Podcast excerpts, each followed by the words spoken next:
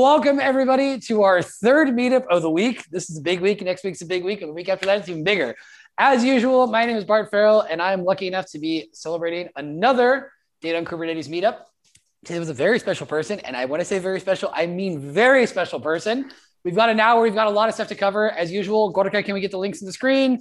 If this is your first time to Data on Kubernetes community, please remember that we have LinkedIn. Yesterday, we broke a thousand people on LinkedIn. Yes. And now we already have 1,050. So that's going really well. If you're not in our Slack, please get in our Slack. That's where you can connect with wonderful folks like Webb. You'll find out that his company is also hiring. Um, we have job adverts, we have people uh, sharing knowledge, asking questions interacting with each other. So please get in our Slack. You can also find out about all the other stuff we have going on on Twitter. And speaking of stuff that's going on, very special announcement that I've been saying a lot, and I will say again, is that on May 3rd, we'll be participating in KubeCon with a co-located event. Um, so Gorka, can we share a screen really quickly? Um, if you are not registered for KubeCon yet, um, you can you can just jump into the uh, the CNCF website. Big shout out to the CNCF. Um, as you will see, we have the Data on Kubernetes Day hosted by the CNCF, sponsored by our good friends at DataStax. Um, we've got over, I want to say around 10 talks confirmed so far. Tomorrow, we will be finalizing the call for papers. If you have an idea for a submission, um, we've got the links in various places, also on our website, or you can just contact me directly in Slack. I'd be happy to get that to you. Um, so we'll be deciding the final talks, uh, end user talks that we're going to be including. Um, but like I said, you have all the info there. If for whatever reason you're not registered for KubeCon and you would still like to attend, we'll find a way to make that work for you. Um, our event is 100% complimentary. It's totally free. There will be a fundraising component for an NGO called The Last Mile that we've collaborated with before that helps uh, incarcerated, informally incarcerated folks learn programming to improve chances of social mobility, and once again, knowledge sharing. Um, we've got that on the CNCF website. And then also you can see the schedule that we have so far on our website, dok.community. Um, as I said, we this is a provisional schedule. There's still maybe some changes um, after tomorrow when we decide on the end user talks that we're going to be having, uh, having as well as a talk about governance for the data on Kubernetes community um, as we move forward with our integration with the CNCF and all that good stuff. Right. Um, so now we're done. Go to and stop sharing screen. Thank you.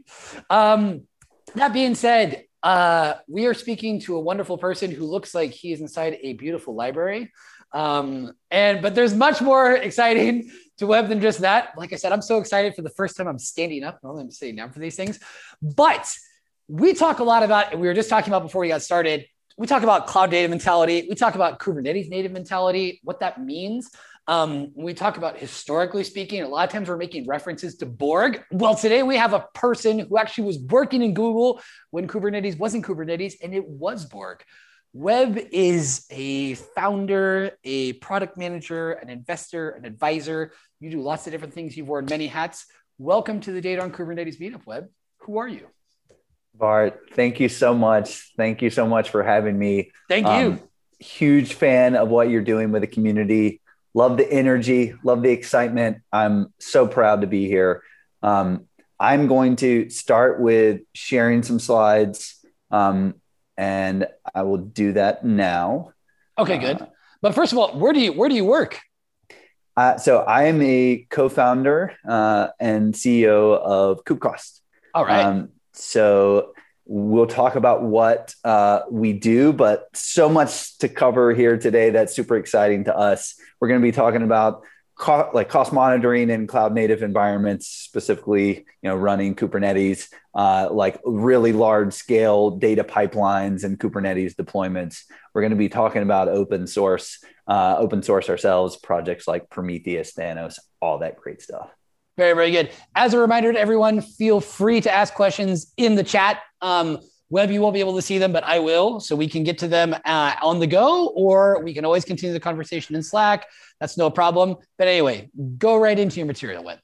That sounds excellent. Yeah, stop me at any point with questions, Bart. Um, and all questions are fair game today. Uh, so anything that's on your mind, happy to talk about. Um, so with that, let's dive right in. Um, so what is KubeCost? KubeCost is a cost management platform built on open source for teams running Kubernetes. Um, we're going to talk a little bit about it today, but uh, we don't just provide uh, with the KubeCost project visibility into Kubernetes. We also give you visibility into spin outside of Kubernetes as well. So we want you to be able to have a holistic view whenever you're thinking about cost management, cost optimization, et cetera. So how do we do that? Uh, we do that by focusing in three areas.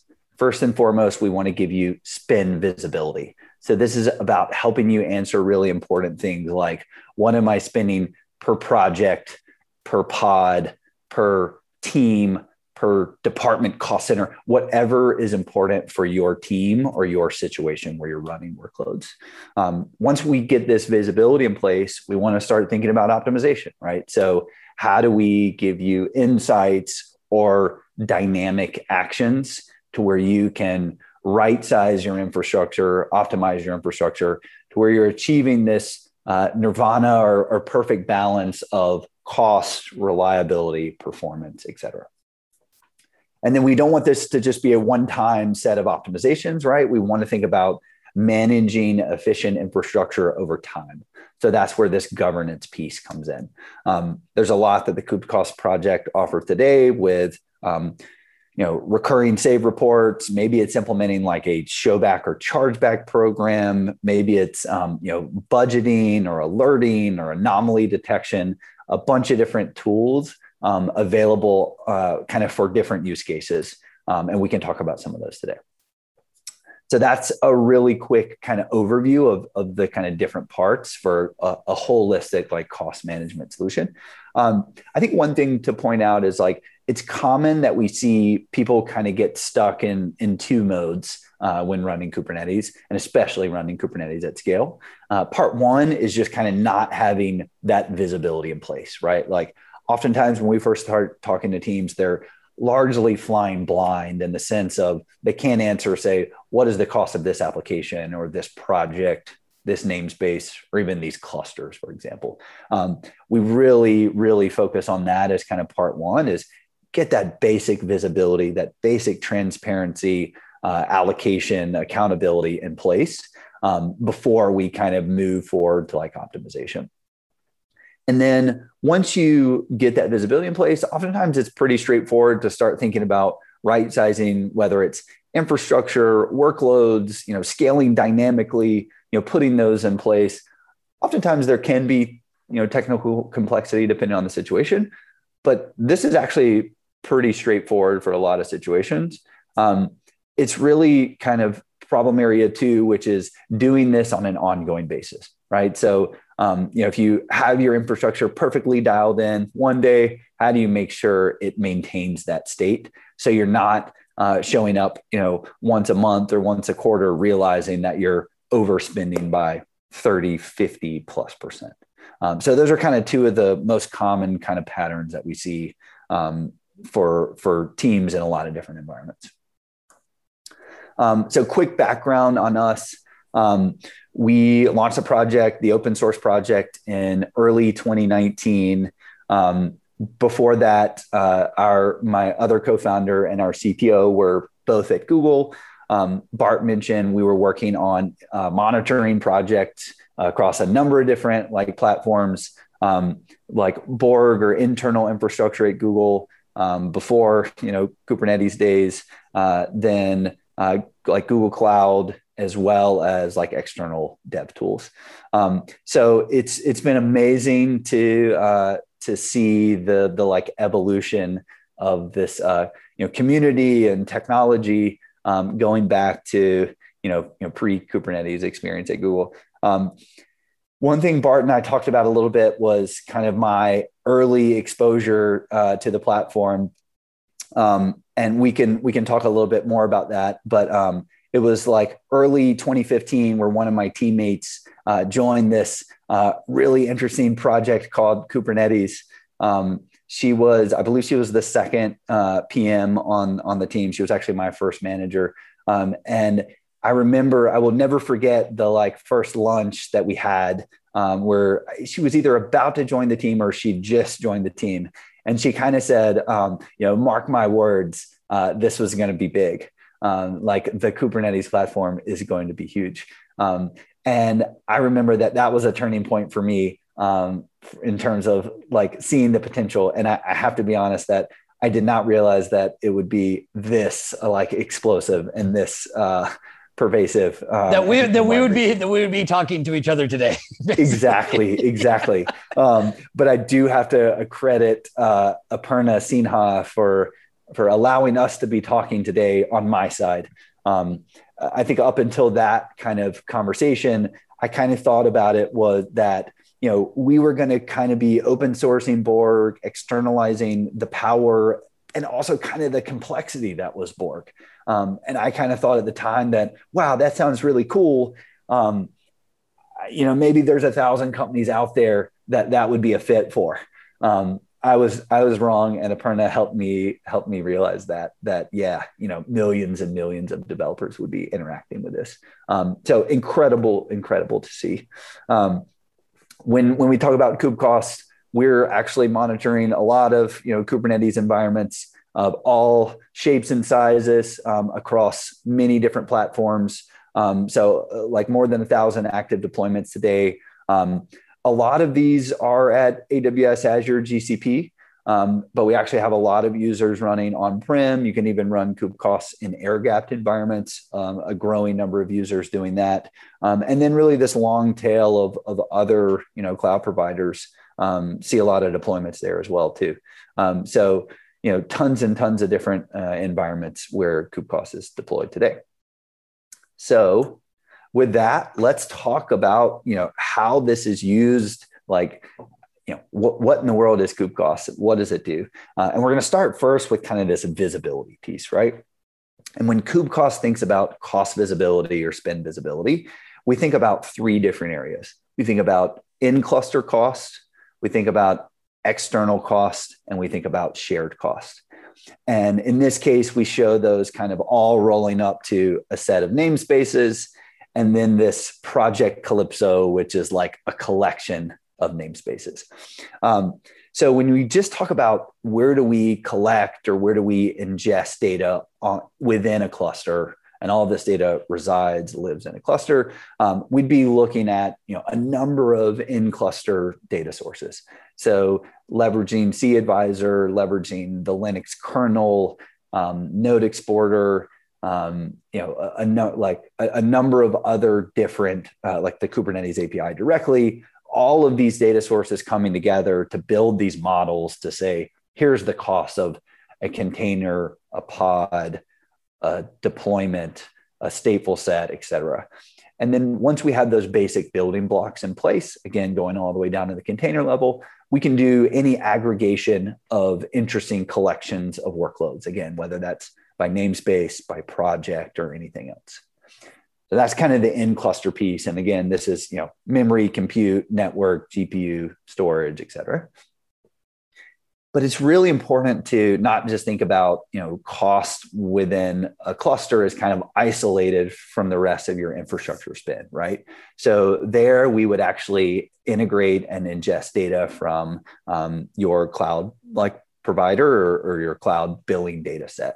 Um, so there you can see this holistic view of, you know, every stateful set or pod or anything that is using external resources, whether that be, you know, a load balancer or a, um, you know, BigQuery like you know data table uh, uh, s3 bucket rds instance you name it this would allow you to kind of holistically see the cost of running a tenant or the cost of running an application. So then part three is it's really common to have shared resources, right? That could be a monitoring namespace within your cluster. Um, it could be sometimes even like we'll see teams add their own like infrastructure engineering teams time as a, a shared cost that they want to distribute across tenants. Uh, so KubeCost has a number of different ways of doing that. You can split costs evenly, proportionally, et cetera. Uh, but then this is really, again, about kind of getting a, a balanced and fair perspective of like cost visibility or, or spend over your environments. Um, so that's you know really like talking about all these different data sources. KubeCost would pull them all together and again present to you a, a, holistic picture of spend, not just in your cluster, but you know outside of your cluster as well with these external costs. So with that, I was planning on jumping into a demo. Um, let me know if there's questions while I spin this up. Uh, but I, if not, I do. I mean, just in terms of context, you know, because we have had conversation with uh, with Sergio from from Red Hat. Of, I mean, obviously looking specifically at OpenShift, but we've had conversation with other folks as well too about you know cloud costs in general, but also with Kubernetes. Um, is it you know it's it's something that, that's come up multiple times like is are we talking about questions of governance responsibility um, what things should be you know inside from the get-go these costs that we're talking about exactly how much money you know are what, what kind of numbers are, are you seeing yeah, I think um, you know when, when you talk about just deployment size, you know we have users of KubeCost that are spending you know hundreds a month or maybe thousands a month, up to like tens of millions of dollars a month. Um, so a huge range. Obviously, like as that number grows, uh, tends teams tend to care more and more. Um, yeah. What we have seen is like once you're spending like a hundred grand a month, um, it's typically like worthwhile to make an investment here because now you're starting to talk about multiple headcount uh, in in savings commonly. Um, and I would just say, you know, back in the envelope, uh, it is uh, very common where teams are able to reduce spend by greater than 30%, oftentimes greater than 50% um, when they start really reviewing costs closely. Um, so as that number grows, you know, you can think about it as like the, the opportunity cost or the cost of kind of not taking action tends to grow as well. Um, yeah. We, we tend to see, again, kind of around that 100K mark, teams take this very, very seriously. Um, but we've also seen tons of, uh, like I, I think, kind of sadly at this point, war stories where, you know, your your regular uh, like you know cloud bill is relatively small, but you spin up a really large GPU training cluster and you accidentally leave it running all weekend, and it's a very expensive mistake, right? Like you you accidentally spend like 50 times your average cloud bill in a weekend kind of thing. Um, so definitely varies, but in general, um, you know that that's kind of the mark where we see teams taking this really really seriously. All right, perfect. Um, cool. And let me know if there's any others, but if not, I will dive into this. No, demo. you just you just have a fan who said a comment that KubeCost is great. so, oh, thank you very much. Oh, thank oh, nice you. shot. Oh, yeah, there's from Sergio from from I was talking to who was on here from OpenShift. So anyway, thank you, Sergio. Very nice of you. Thank, yeah, thank you so much. Um, it, mean, it means a lot. That's that's why we do this. I really appreciate the feedback. Um, so, like we're we're taking a look at a KubeCost deployment right now. It's a small like staging environment that we have set up, um, and what we see right away is we have got data for multiple clusters, right? So super common that teams want to see kind of all of their environments, all their clusters totally unified. Um, you can see all of those different pieces we talked about. So in cluster spend, CPU, GPU, you know, memory, et cetera, shared cost, external cost. Um, and so one thing is there, there's kind of two really common kind of questions that come up when you first see this view. So first is, okay, why in the world am I spending this much money? Um, or why are costs trending this way? And then also, why in the world is my spend efficiency so low? right? So uh, we've built a, a UI to where it's really easy to go and answer those things. You truly just click, you know, once, and we dive into the namespace level. So right away we can see, okay, these are the actual cost drivers from a namespace perspective. We can see efficiency by namespace, et cetera. Um, so from here, we can just keep going. We can dive into the namespace here we see every single workload running in this namespace. So deployments, daemon sets, jobs, if there's individual pods, we'd see those running, et cetera, et cetera. Um, from there, we can still keep going and we can see the individual pods that we're running in this particular deployment. Um, and again, here we're, we're watching efficiency as we go to be able to understand, again, what, what workload is actually driving or maybe even skewing uh, our, our efficiency. And so from here, we can go the final step and look at these uh, all the way, these costs all the way down to the container level. I think here it's helpful to, to kind of talk about how this is calculated because again everything that we just showed you all this cost allocation is built from this most granular level. Um, and the first piece of this is talking to the kubernetes api to determine the amount of time that this particular workload was running right? So when was it actually scheduled? When was it actually consuming resources? Secondly is given the, the particular resource we're looking at in this case you know cpu right here how many or how many units of that resource on average over this particular time window? We're looking at seven days right here. How many resources was this uh, workload consuming? Um, here we'd be looking at the max of usage and request. Um, so if you if it's a best efforts pod and there's no requests on the workload we'd be looking at usage if there's a really high request and you're using very little of it well, the scheduler is still reserving those resources for you. So we we strongly recommend allocating or, or billing the request there. And then, you know, this number, which is really important, is like, what is the cost of this unit, right? Whether it's a CP hour, a GB hour of storage, RAM, et cetera.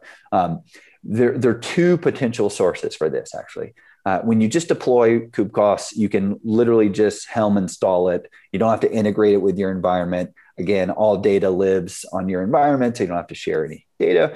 But we would be pulling from one of two sources when you first deploy it. Um, if you're on AWS, GCP, or Azure, we have integrations with their billing APIs. So we would show you the cost of the CPU on that in one standard or whatever node you're running on. Um, oh, sorry. One, one quick question from Sardi. Um, efficiency field, the higher, the better? Uh, d- depends actually. Um, okay. So in, in, in general, um, if you have really stable usage requirements um, and you can predict uh, efficiency really well, um, you you definitely want to like aim towards higher.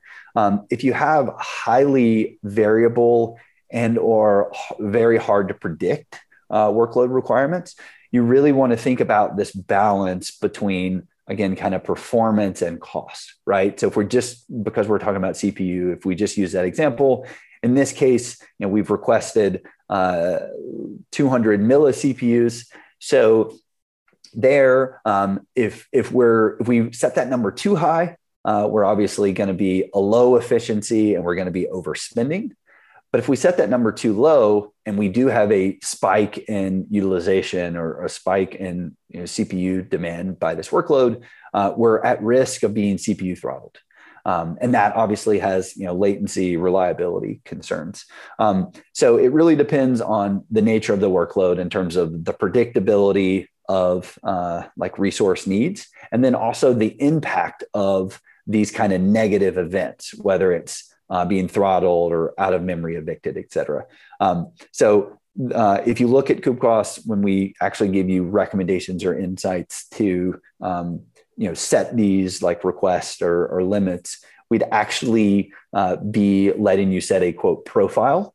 And there it's like, you know, if this is an HA environment uh, where throttling is a big concern, right? You want to set this number higher. You want to like give additional headroom on the other end of the spectrum, if this is a dev environment where hey, it's not the end of the world if things get throttled, um, you can you know tighten headroom and and look to push that efficiency number really high. Um, just to give some, we commonly get this question, just some back of the envelope um, numbers that we commonly see. Um, you know, 65% utilization from CPU uh, perspective is really common just um, across many different workloads um, if you have either like batch workloads or really stable resource requirements, we see that number, you know, up into the 90s sometimes. Um, most of the time, it's you know 60s to, to 80s, just to give okay. some back of the envelope. But again, context does matter there. Okay, regarding uh, sorry, another question. Um, how do you make the integration with Azure APIs to get the cost using a service principal name or something like that? Yeah. So, um, so two things here. Um, one is we would just ship with a, a key. So it, it kind of just works out of the box, right? So we would integrate with public billing APIs based on the key that we, uh, we ship by default. But then if you wanted, say, let's say you have a, a special discount, an enterprise discount, or you're using spot nodes and we want to reflect the price of your infrastructure, that's where then you would integrate with your particular cloud provider uh, like billing data set uh, and a number of different ways to do that you could use a cloud formation template um, you can you know, provision it yourself and just give like a on Azure a subscription ID, et cetera, into KubeCost. Um, we'd have like like docs.kubecost would have all that available. Um, but but a number of different ways to do that integration. It's totally optional, but what what it does is take you from general pricing offered by the cloud providers to your specific pricing. Um, and what we do is we are real time reading this data from the Kubernetes API. Um, and then as soon as your cloud provider's uh, billing data set is available, would actually reconcile to what you're actually charged. So we can get, it allows you to have the best of both worlds. We get you kind of real time, oftentimes within a minute, but very near real time data from the Kubernetes API. And then we get you that like high grain precision accuracy as soon as your cloud provider uh, billing data set is available. Okay, we, sorry, we got we got one more question as well. Awesome. Um, yeah, the, you're getting you're getting people really excited. People want to save money. Um, Love it. So another question from Sardi. Thank you, Sardi. We're gonna have to get you a T-shirt. Um, also, in terms of on-prem deployment, how does KubeCost determine the cost of workloads? Great question. Great question. So that's um, this you know area number two. Um, you can think about even like um, DigitalOcean or Alibaba, uh, mm-hmm. we would actually perform similar to on-prem today.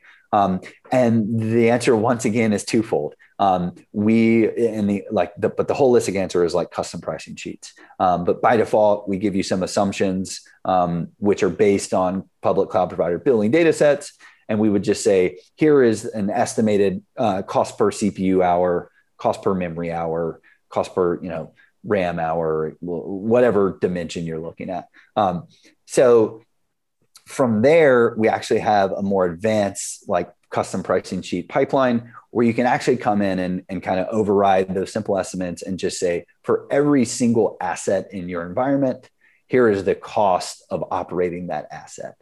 Um, and you provide this on an hourly or, or monthly basis. And then based on that, our like KubeCost itself would determine the cost of each individual you know resource on that particular asset um, that's the like more advanced way of again kind of a fully customizable you know down to every single machine uh, if you like to kind of set heterogeneous prices for for different boxes that you have um, I would say that most teams are comfortable starting with just kind of the basic, you know, configuring a CPU hour, et cetera, and then typically progress to that more advanced pipeline if they really want to dial in like a chargeback program or a showback program, um, where kind of getting down to, you know, the last penny is really important. Okay. And now that we've jumped from DigitalOcean, Alibaba, we've done on-prem. An AWS question, um, also from Sergio. How do you split memory and CPU from AWS costs? Into yeah. into their own cost. So both double when you use a higher size instance.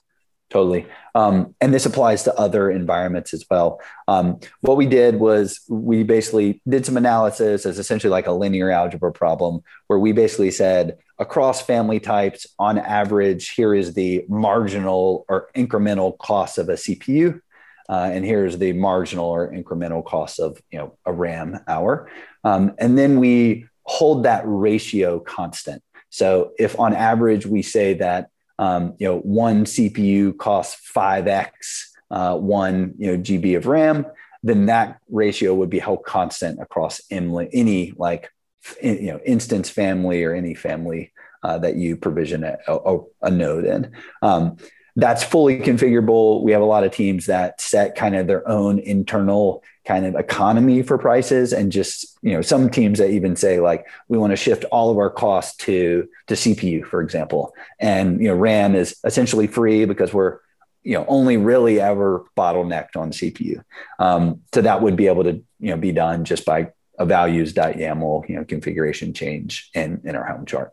Um, so that's the that's the kind of high level analysis that's done. Again, you can override it, and happy to share more there um, if you if you want to get. No, but, but I think it's I think it's I think it's good. I think it's really interesting to hear your explanations all this because uh, you know in in a way you've really kind of got to be a, a we can say a jack of all trades regarding you know each cloud provider has its own ins and outs intricacies integration things you're going to have to keep in mind. So when you're and you know with the full spectrum of different you know customers you're interacting with um, you really kind of got to do a lot of homework i guess regarding the the differences between each one.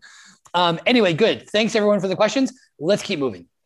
Yeah, um, just just to finalize that point, we do think it's super valuable to have that common language across. Right, we have more and more teams that are in multi-cloud, hybrid cloud environments. Um, so to have a unified language where you think about you know cost allocation across everything um, is is super important. Um, but that that you know like through those questions, I, I, think like really got into this number and beyond. Um, that's like all I wanted to say in this particular demo.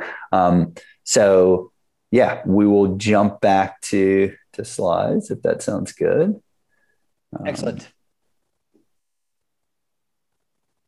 Sweet. Good. Um, so let's talk about uh, we're we're collecting in, in large environments, especially we're collecting just tons of data, right? Um, you know, just cAdvisor alone. Uh, you know, typically most teams are scraping it every minute, so you're you know sampling usage metrics every minute.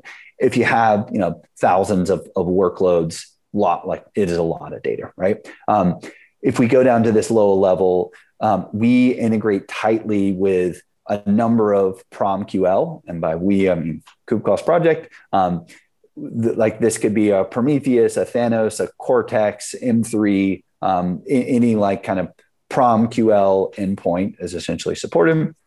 So the way this uh, like uh, underlying time series database would work is it is both a source and a sink for KubeCost. So it is ingesting things like um, you know cAdvisor metrics and then also it is uh, like we are writing back, you know, Linux kernel metrics, these allocation metrics, these cost metrics, et cetera.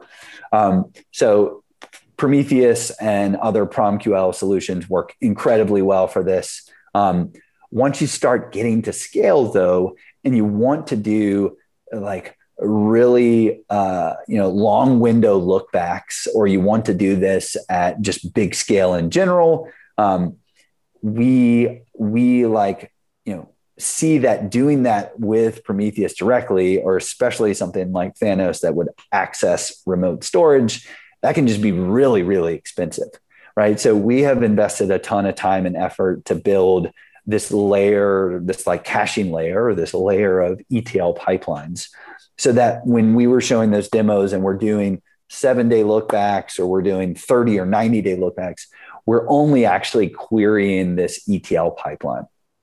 We always, with our APIs, reserve the ability to go to the underlying time series database. But at scale, that can be just really expensive, right? You're pulling in a lot of TSDB blocks, you're you know, sending a lot of data over the wire. Um, so that's why we just kind of build this once in really small chunks and then we let you query this going back whether it's 90 days 120 days et cetera. And that's again fully configurable. Um, so that that same like touch point whether it's the etl pipeline or the backing time series database that would be applied to the kubecost ui which we just showed. That also be applied to the underlying apis um, that that that ui is using. Everything that uh, the ui interacts with is like a restful uh, like JSON set of APIs. And they're actually uh, super excited, just launched another open source project yesterday, um, and it is kubectl cost, where basically you can see you know an interface with those same APIs from kubectl. So you can see you know spend by namespace, spend by you know workload, uh, spend efficiency, et cetera, all from the kind of comfort of uh, kubectl. Um, so that's just you know one thing that's like really important from accessing this data um, that when you get to scale you, you kind of you don't want to be querying you know prometheus or thanos directly um, and i think also kind of highlights our philosophy um, of like bringing this data where you are whether it's kubectl or grafana or any other place um, you know, using our APIs, piping it to something like Looker, for example. We have teams taking our data and taking it many different places.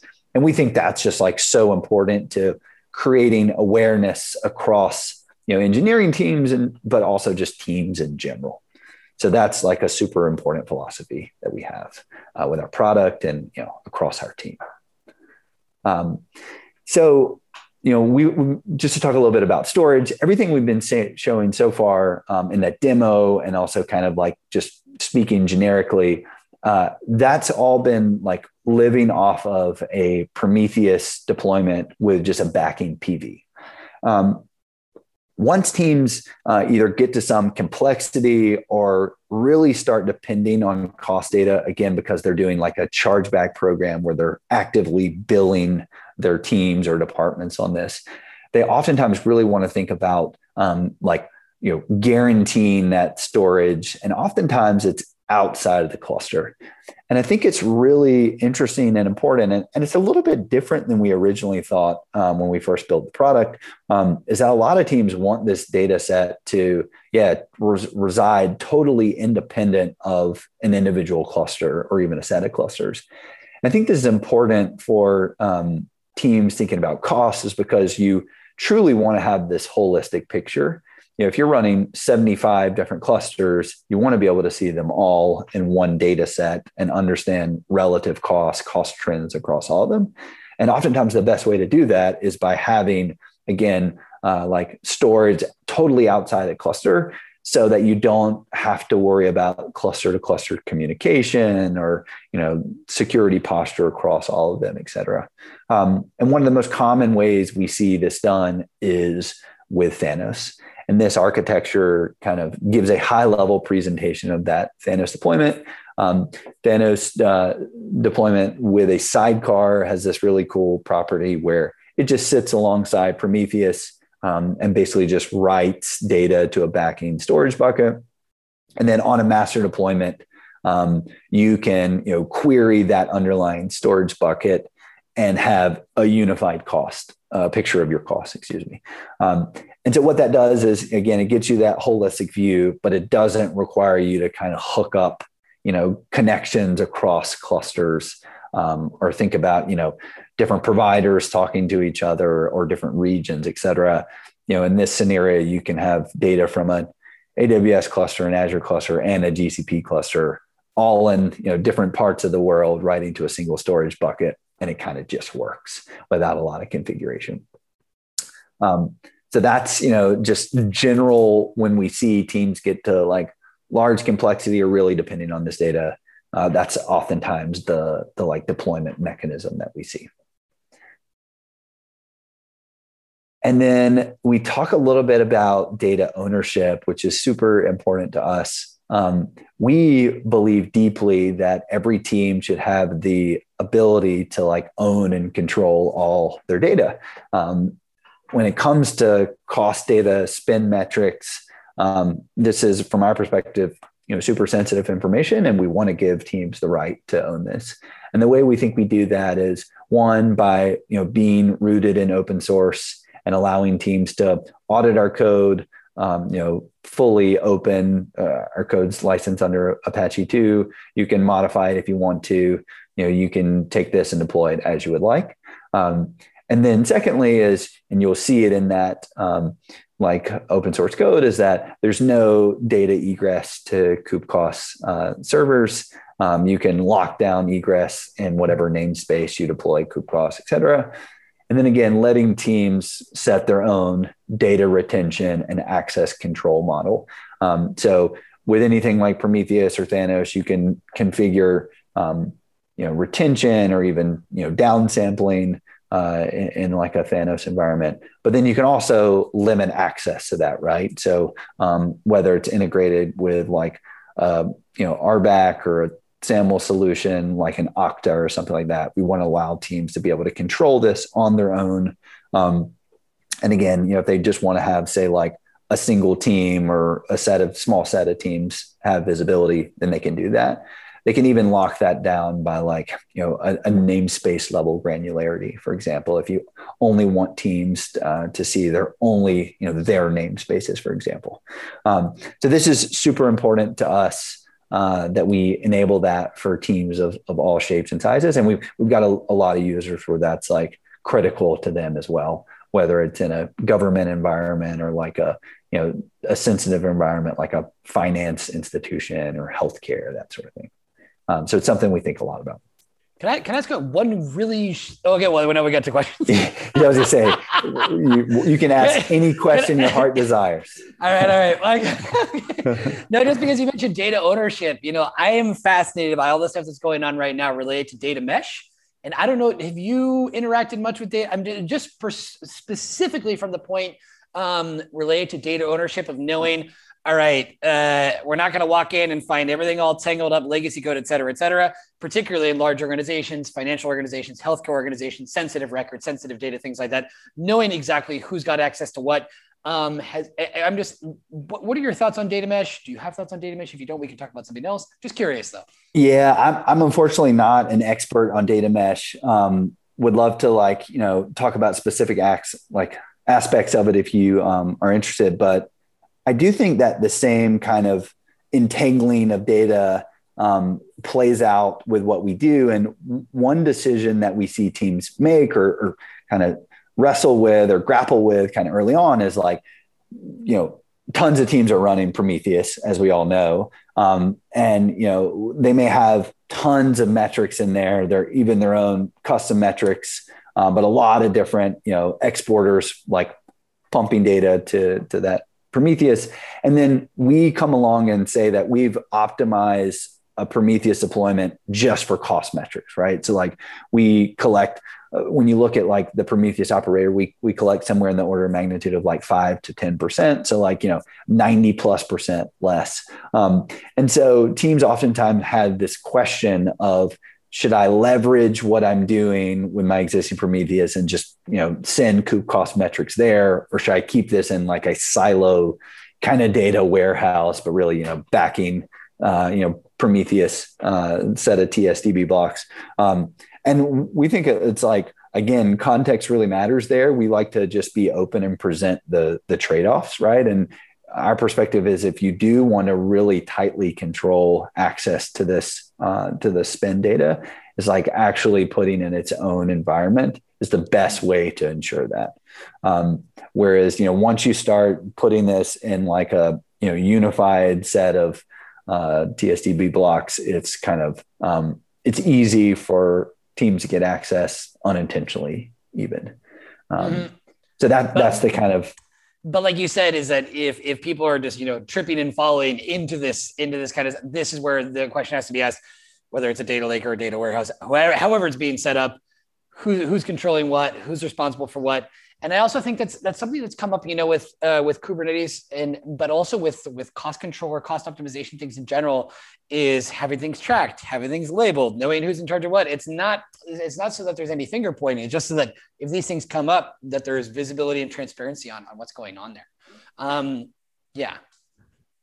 Totally. We yeah, we think that's super important. When, and, and you know, there's a bunch of different implementations of that, whether it's namespaces or having like a CI/CD pipeline, you know, determine an owner or you know Kubernetes labels, et cetera. Um, yeah, just that that ownership um, piece oftentimes drives a lot of good behaviors from our perspective. And again, just like you said, it's not you know finger pointing, um, but it's you know just knowing kind of where to go if you know there's a noisy neighbor or you know something is crash looping and you know firing off all alerts. Um, like there, there's just especially when you get to a large scale engineering team with like you know hundreds or you know 100 plus engineers our perspective is it just uh, it helps on a lot of different fronts. Um, cost you know performance even security to be able to like track down um, issues really quickly no, I think it's I think it's a really good point, and I think these are things as well too that from you know we had uh, we had Jim uh, Bugwadia from Kyverno talking about, or sorry, from Nirmata talking about Kyverno, and a lot of these things, you know, it's it's not that you have to have uh, a paranoia or you know this being obsessed with this kind of stuff, but that you really need to have these things as as present as possible from from an early stage and not only yep. when there's a it seems that frequently with cost optimization that it's like we're only going to tackle this when there's there's already a problem like you said if you're already looking at budgets that are going over 100k you probably want to be considering this to, to be you know more in the beginning than oh we're going to let it get out of control another thing as well too that actually came up in the conversation with Sergio. I'm glad he's here. Is that for you know cost optimization use cases?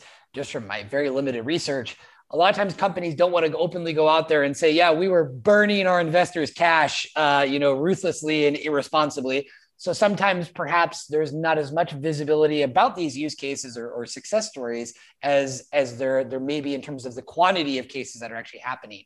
Um, in your particular case, in terms of the stakeholders who you interact with the most, are they finance people? Are they DevOps people? Are they uh, engineering managers? Are they uh, junior develop? Who, who do you interact with the most? When does totally. it? When does it? When is it? All right, we got to call Webb. We got to get KubeCost on board. How does that go down?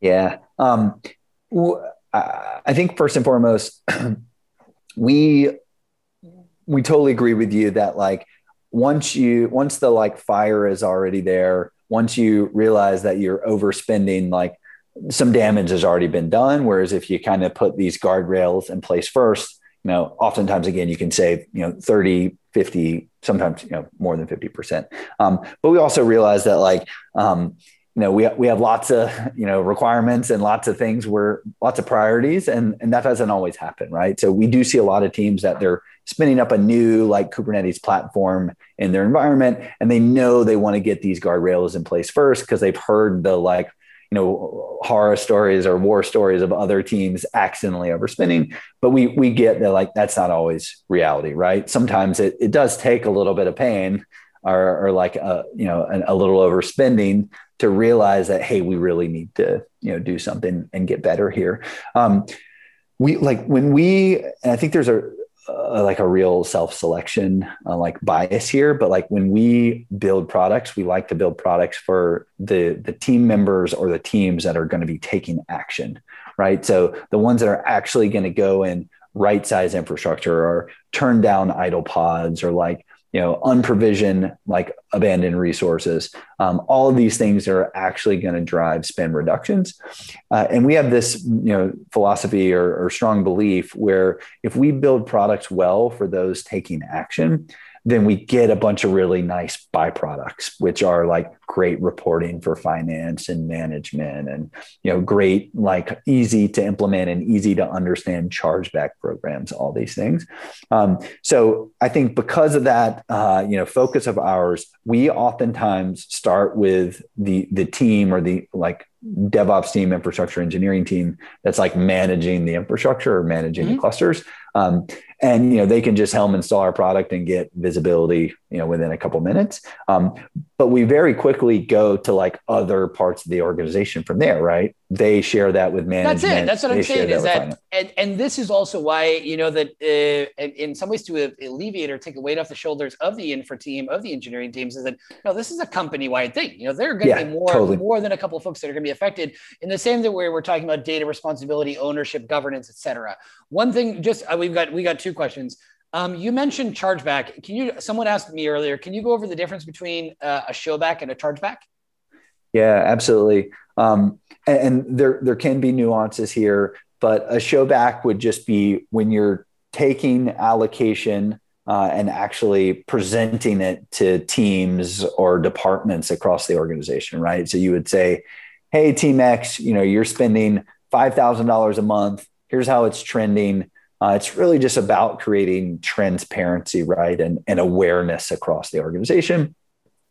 Then you move into like a chargeback program, and you're truly here like creating an internal economy or an internal like accounting system where you're actually billing those other teams, right? So mm-hmm. this could actually be tied into their P&L and potentially their you know bonuses and your performance ratings and all those things right so like um, that's a much more like um, sometimes involved but like you know serious effort again where it's actually tying in with like an internal finance system or metering system et cetera okay good Next question. Um, well, it's a comment first. Amazing session Webb. Um, and can we cre- can we create a custom graph where I can select a bunch of different namespaces or pods and or pods, and it provides a consolidated cost? Yeah. So um, there'd be a number of ways to do this. Um, in our product in particular, so like in the UI I just showed you, um, you could do something like grouping by label. Um, so you can you know label things at the workload level or the namespace level and then have an aggregation of you know any set of labels you know you can filter by label et cetera um, but then we, we do have a lot of teams running our product alongside a Grafana. Um, and like with a Grafana, you could do, you know, anything that you desire, right? Within the like confines of any Grafana chart data source that's available. Um, so I would say from our perspective, the like the controls and the customization of our product typically meets, we aim to meet the like 80 to 90% use cases, use case but then there's always going to be some other customizations that are like better suited in kind of a full service, you know, dashboarding solution like Grafana.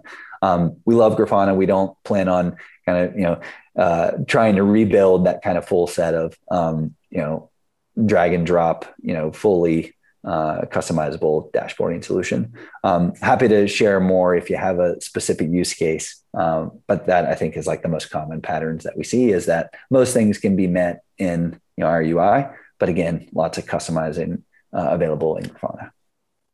Okay. Um, in terms of in terms of next steps that you see for KubeCost, apart from the fact that you're hiring, um, what's on your roadmap for you? I mean, you mentioned the important news that came out recently, but what else is on the roadmap for uh, for KubeCost in in the coming six months? Let's say. Yeah, um, lots of things. Um, so you just saw we launched uh, kubectl costs yesterday. Um, going to be releasing more open source uh, projects. Um, and you can think about that as both kind of on the visibility side, but also on the like optimization side. Um, we're going to be we're looking at integrating with more providers um, right now i mentioned we're aws azure gcp going to be looking at doing some additional billing integrations um, we you know we are doing a bunch of things to continue to provide like faster and faster like response times at really really large scale. I'm talking about environments where you have like millions or a million plus um, pods running. Um, we plan to invest a lot more in governance as well. So um, kind of the most commonly used government governance solutions today are this notion of like recurring reports which could be used in a showback or chargeback program. Um, our alerts um, we are like setting team budgets, et cetera. We just released another feature, which is anomaly detection, uh, which is basically detecting when spend is not consistent with like historical uh, trends, patterns, et cetera. Um, plan to invest heavily there in just better kind of real time alerting. Um, so lots to come. Uh, let us know if you have specific like roadmap questions uh, we love we love talking about kind of feature requests and new requirements.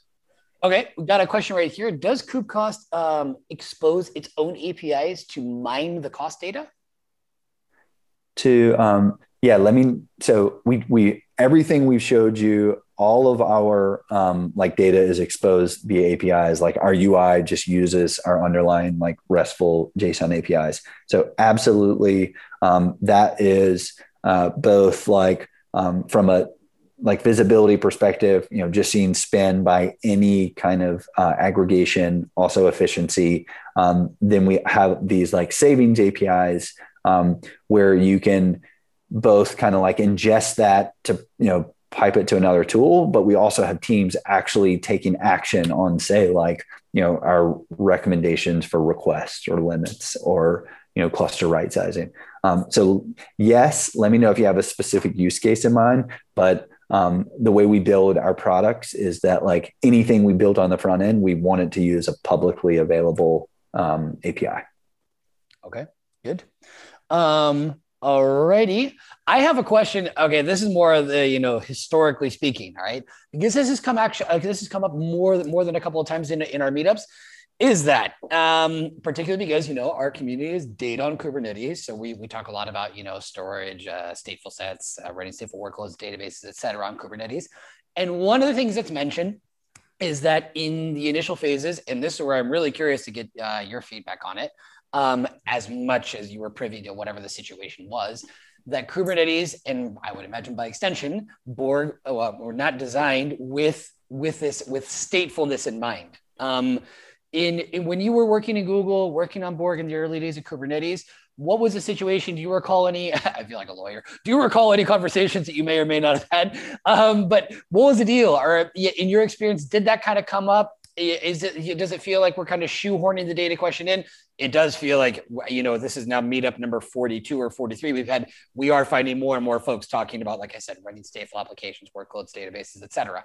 Um, but in your experience when you were at Google, were there conversations that you remember about that particular topic?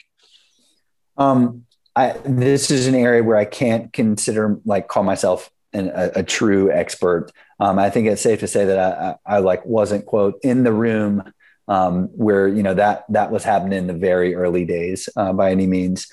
Um, I, I, I can tell you my view on it, um, which there's you know some some assumptions on mine and and also kind of some speculation. So I definitely def- defer to a like to Joe Beda on this, um, you know, in that like very early I kind of thought. Um, uh, my perspective is that uh, there there was a little bit more attention given to you know workloads that were less dependent on data storage.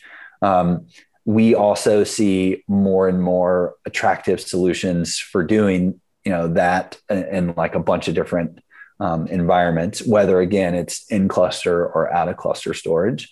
Yep. Um, but I, I also think it was, you know, my perspective is they did a really good job of just saying, let's build the underlying abstractions or modules and let's build them as like, you know, independent subsystems.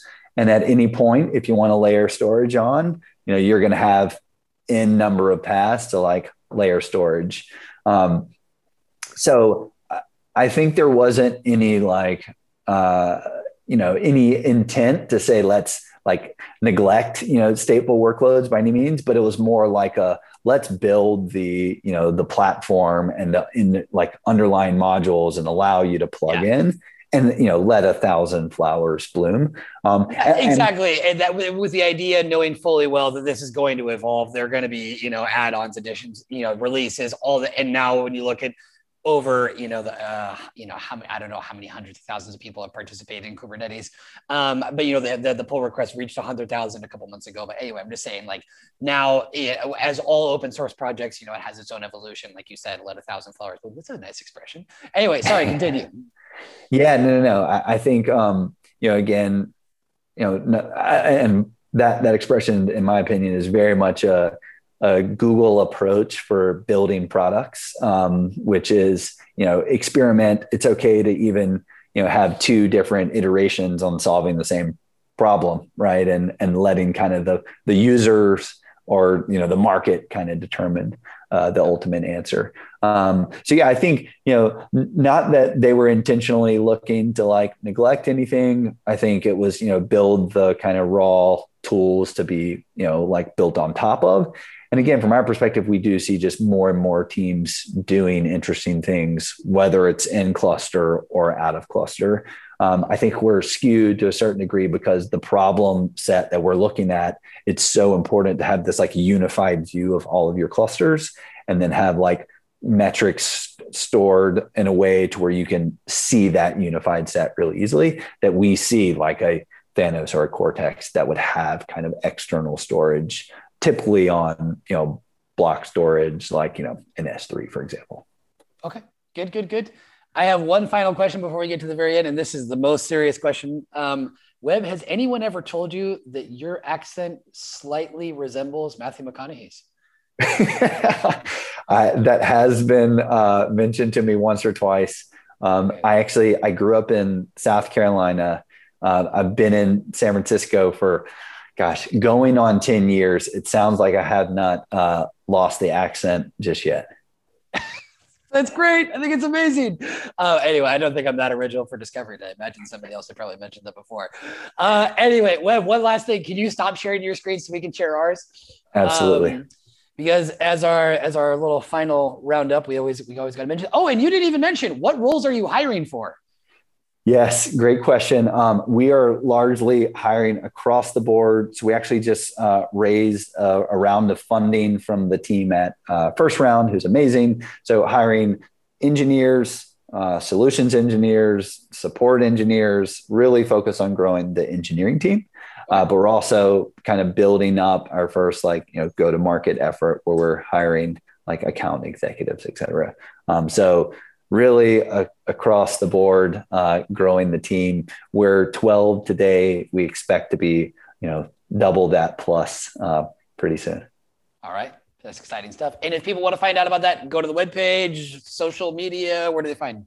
Yeah. Yeah. So kubecost.com, like, you know, on the about us, we'll have a link to like open roles. Um, and then I'd love to share them with you, Bart. And you can also reach out to directly to me if you're interested in learning more. Good, good, good. All right. Well, as uh, tradition, I'm going to stand up again because it's fun to stand up. I've never done this before the meetup. Uh, we we always have uh, someone who's lurking in the background, who's Angel, who's our graphic recorder, and so he's been creating a visual representation of all the things you've been talking about. So Gorka, if we can share our screen to take a look at what Angel has created. Let's see. There we go. We have all the different elements. Well, not all of them. There was a lot of stuff that was mentioned, um, but quite a few different things that were, were being depicted there. Um, like I said, I think it was very, very complete. Really like the demo. We had some great questions from the audience, touched on a lot of the different things. I think there's more than enough that we could have a second or third or fourth conversation about this. Uh, we were talking before we got started, maybe getting your CTO on. Um, I think there's a lot to be said as well too that I would like to take further about hybrid cloud, multi-cloud, uh, the different sorts of things that are coming up with that and also you know for for folks out there that might be a little bit you know thinking just about price tags or, or cost issues how can they be more comfortable when moving into this kubernetes space um, so that it's not so overwhelming you know and not like you said focusing on those horror stories of oh i heard so and so burned a ton of money. So that's why we're sticking to you know monolith legacy keep things as they've been up until now. And you know if it ain't broke down uh, don't fix it. So anyway Webb, thank you very, very much. That was an action packed hour. Um, we will have the recording of this up soon in case somebody arrived here late. Uh, for everything else, jump in our Slack. We'll be sharing those, uh, those job adverts.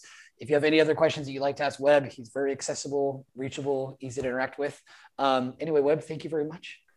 Thank you so much. Love the graphic there. Love being here. Thank, thank you so much for having me, Bart. Our pleasure. Take it easy, man. Have a good one. Bye bye. Bye bye. Cheers.